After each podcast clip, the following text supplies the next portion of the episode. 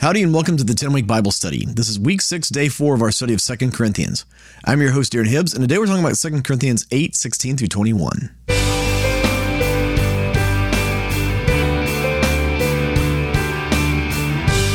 Well, welcome back to the 10 Week Bible Study. Again, I'm your host, Darren Hibbs. Would you join me as we pray before we start today? Lord, would you open our eyes and our ears to hear what your word has to say to us, God? Speak to us and fill our hearts with the knowledge of you. We want to know you more through your word. In Jesus' name we pray. Amen. With that, let's jump into God's Word. We'll be reading today from the NIV. This is 2 Corinthians 8, starting in verse 16. Thanks be to God who put into the heart of Titus the same concern I have for you. For Titus not only welcomed our appeal, but he is coming to you with much enthusiasm and on his own initiative. And we are sending along with him the brother who is praised by all the churches for his service to the gospel. What is more, he was chosen by the churches to accompany us as we carry the offering, which we administer in order to honor the Lord himself and to show our eagerness to help. Now, all of this, again, is in reference to the offering, the financial gift that Paul is talking about, that he is essentially raising on this missionary journey. This third missionary journey, if you keep up with the book of Acts, if you're going through the book of Acts and seeing which missionary journey this is, looking through the maps that you have in your Bible, this should be the third missionary journey of Paul. And so he's going around all of the churches that he's gone to, and he's collecting money for the church in Jerusalem to go take them money. And so that's the whole context of this again. And he's saying, hey, Titus speaks well of you. He's just come from you. We're going to find out he's going to send Titus back to them. He's going to send Titus on ahead of them so that he can collect the money. And again, going back to what we've already talked about, taking money in these days is not like sending a check or wiring money or, paying by Venmo. You've actually got to carry heavy bags of physical money that's likely gold and silver and bronze and things like that, or copper coins. So they're carrying a lot of money. This is kind of a big deal. I mean, think about, with all the bandits and things like that went on back then, think about actually having to physically carry money in those days, and especially lots of it that people have given you.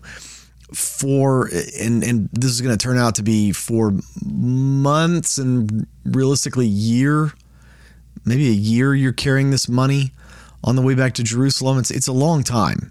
It's a long time that this whole process has been going on. And so what an interesting thing. Let's continue on verse 20. We want to avoid any criticism of the way we administer this liberal gift, for we are taking pains to do what is right, not only in the eyes of the Lord, but also in the eyes of man. And that is kind of the interesting phrase of the day. This is a short passage for today, but that's really kind of the critical phrase here. Is he's taking pains to do what's right, not just in the eyes of the Lord, and that's obviously the most important. Paul's saying that's the most important part here. But he's saying we're also trying to make sure that we do everything that we can to make sure that this looks good in the eyes of man. And we're going to get into something in next week's passage, chapter 9, where he's going to continue on with this whole theme. And some people believe that chapter 9 is actually a different letter where he's sending another letter about the same subject. Some people believe that it's just a different way of writing the same thing. Lots of different opinions. I can see it several different ways, but that's not what's important here. The part is, in the next chapter, we're going to see the fuel on the fire that most people use and abuse to milk money out of people in the church. The phrases, the terminologies. And what Paul is saying here in 2 Corinthians chapter 8 is that he's taking pains to do what's right before the eyes of the Lord, but also in the eyes of man. And this is a strange standard if you really think about it. If you really think about doing things that appears right in the eyes of man when it comes to money, you're talking about having to play to a lot of sensibilities on people that have been scammed, people that have had, you know, all sorts of this or that happen to them.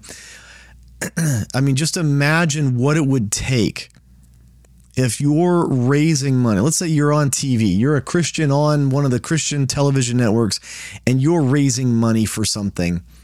Think about what it's going to require, what would be required of you to raise money from people, to ask people for money, and to not have people be offended at that. And just because of all the baggage that goes with it. That's basically what Paul's saying. He's like, we're doing our best in a world filled with baggage of people not liking the way this was done or that or all of these different things.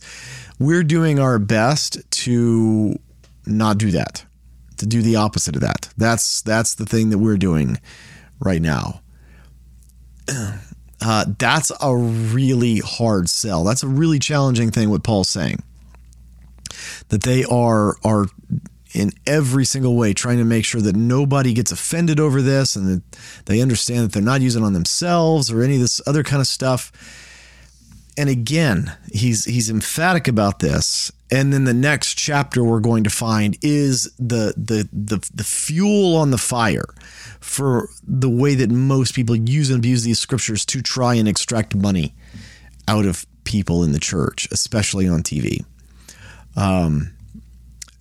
So it's a very interesting thing for me to read this passage right here, what Paul says here.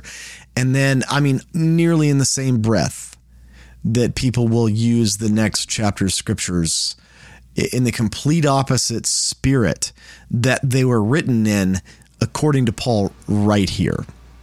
All right, that's all we've got for today for the 10-week Bible study. I'm your host, Darren Hibbs, and I can't wait to see you next time. Hey, thanks for tuning into the 10-Week Bible Study Podcast. If you've enjoyed this podcast, would you consider leaving a review for it on your podcast app of choice? It really helps other people find out about this podcast, and my heart is for people to fall in love with God's Word. Thank you.